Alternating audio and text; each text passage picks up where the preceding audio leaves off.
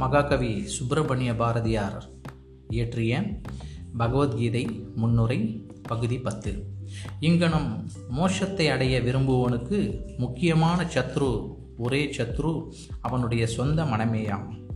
தன்னைத்தான் வென்றவன் தனக்குத்தான் நண்பன் தன்னைத்தான் ஆளாதவன் தனக்குத்தான் பகைவன். இங்கனம் ஒருவன் தானே தனக்கு பகைவன் தானே தனக்கு நண்பன் என்று கடவுள் சொல்லுகிறார். தன்னை காட்டிலும் உயர்ந்த நட்பும் தனக்கு பிரிதில்லை. தன்னை ஒழிய தனக்கு பகையும் வேறு கிடையாது.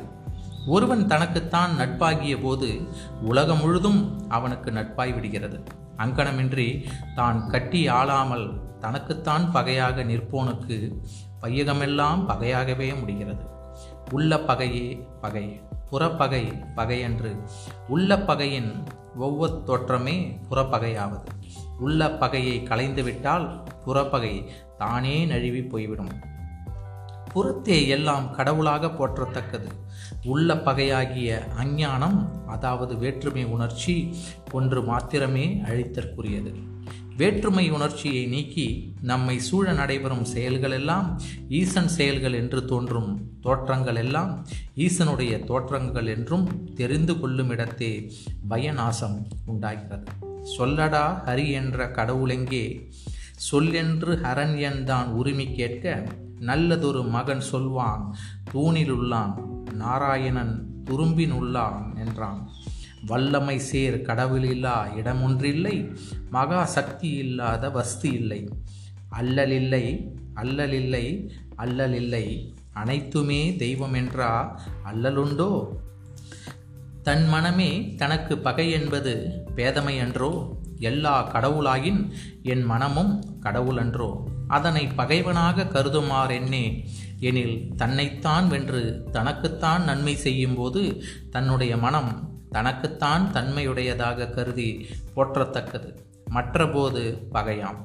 எல்லாம் கடவுளாயின் மனம் தீமை செய்யும்போது கடவுளாகுமன்றோ? எப்பொருள் யாது செய்யுமோயினும் அப்பொருள் கடவுள் அதன் செய்கை கடவுளுடைய செய்கை என்றும் விதி மாறாததன்றோ எனில் அவ்வுரை மெய்யே.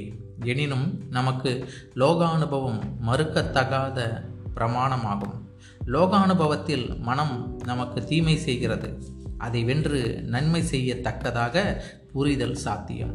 அங்கனம் செய்யும் பொருட்டாகவே சாஸ்திரங்களும் வேதங்களும் எண்ணிறைந்தனவா சமைக்கப்பட்டிருக்கின்றன. மனம் துன்பம் இழைப்பதையும் அதனால் உயிர்கள் கோடானு கோடியாக மடிவதையும் நாம் கண் முன்பு காணும்போது அதை ஒரேடியாக மறந்து விடுவதில் பயனில்லை. மனம் இயற்கையாலும் தீய சகவாசத்தாலும் ஆத்மாவுக்கு துன்பம் இழைத்தல் பிரத்திய எல்லாம் கடவுளுடைய செயல் என்பது பொது உண்மை.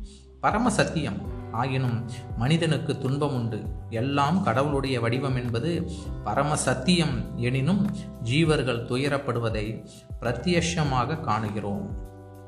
அதாவது கடவுளுக்கு எல்லாம் ஒன்று போலவேயாம் எத்தனை கோடி உயிர்கள் வாழ்ந்தாலும் எத்தனை கோடி உயிர்கள் மடிந்தாலும் கடவுளுக்கு யாதொரு பேதமும் இல்லை.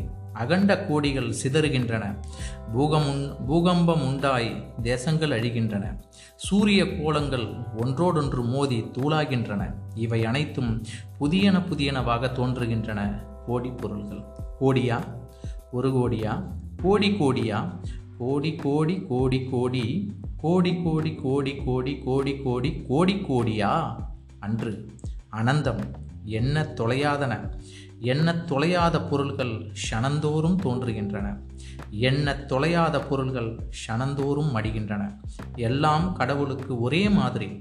சலித்தல் அவருடைய இயல்பு. அவருடைய சரீரமாகிய ஜகத் ஓயாமல் சுழன்று கொண்டிருத்தல் இயற்கை. இதனால் அவருக்கு அசைவில்லை அவருக்கு அழிவில்லை. கடவுள் எங்கும் இருக்கிறார் எப்போதும் இருக்கிறார் யாதுமாவார் எனினும் தனி உயிருக்கு இன்பமும் துன்பமும் இருப்பதை காணுகிறோம். அவர்கள் அஞ்ஞானத்திலேதான் துன்பங்கள் ஏற்படுத்தி கொள்கிறார்கள் என்பது மெய்யே. அவர்களுக்கு யதார்த்தத்தில் தீமைகளேனும் துன்பங்களேனும் இல்லை என்பது மெய்யே. ஆனாலும் அந்த அஞ்ஞானம் ஒரு தீங்குதானே?